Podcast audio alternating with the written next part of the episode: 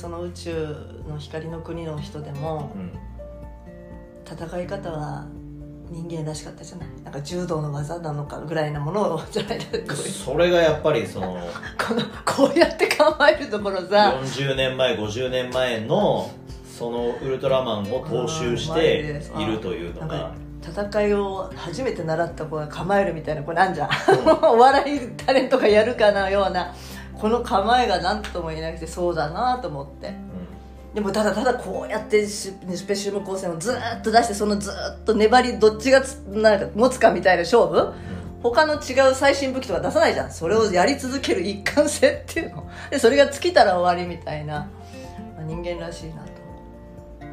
武器はね思う、スペシウム光線しかうんない。ないんだよで自分が回るとかそれこそ 自分が回って武器になってたじゃない。物理攻撃かスペシウム光線しかないんで。ないじゃん。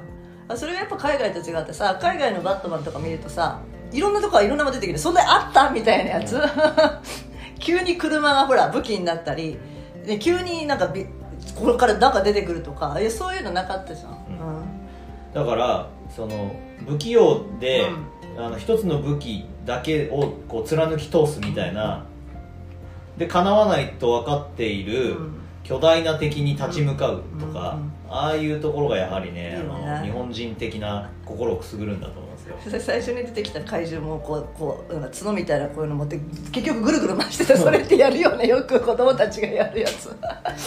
子供たちの喧嘩を見てるみたいだった。ああいうのやるよなと思った、うん。なんかあの手からエネルギー弾みたいなやつが出てドカーンとかうん。あのこうビュッてやったらうん。怪獣が切れちゃうとかそういうんじゃないの？結局自分の手結局物理攻撃でそうだね。自分の手手足を使ってたよね、うん。最終的に。そうだったよね。でしかも爆発させるとかじゃなくて、宇宙に持っていくっていう。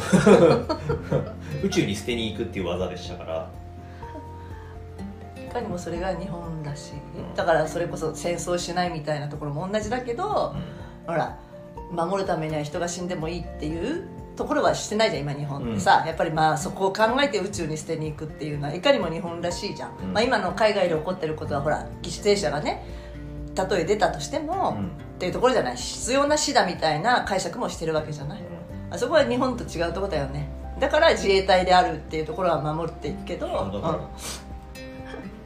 できる限り全部を守るっていう姿勢、うん。わかるけどね。でもそれもやっぱり時間とともにエネルギー尽きていくんじゃないのかなっていうのが今の問いなんじゃない、ね。あそうそうそう。それをやり続けていたら誰かしらそら犠牲者。うん。今はウルトラマン一人のよかったけどでも。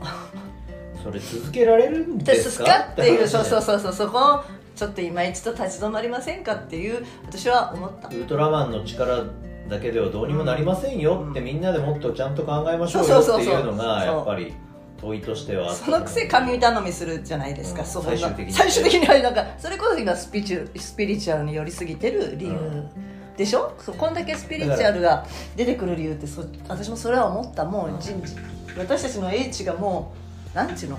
人間としての機能がもう無理だと思い込んでるよね。やってもないややってもなくないですか？だからキャンスあのえー、と時代というのはですね、うん。えー、とテーゼがあったら、うん。人アンチテーゼに行って、うん。でうん。一段上がって人テーゼに行くわけですよ、うん。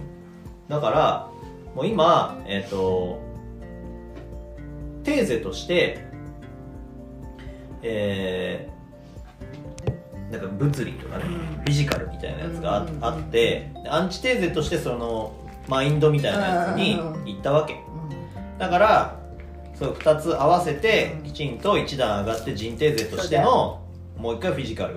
うん。うん。なんだろうね。時代はだから螺旋的に繰り返すっていうかうんら、右行って左行って右行って左行ってってただただ左右に繰り返してるわけじゃなくて一段上の右から左なわけですからなんでそこはやっぱり新しくそのフィジカル寄りの、うん。うん新しい考え方みたいなやつ新しいこう認識みたいなやつが、やっぱみんなの中にインストールされていかないと、うん。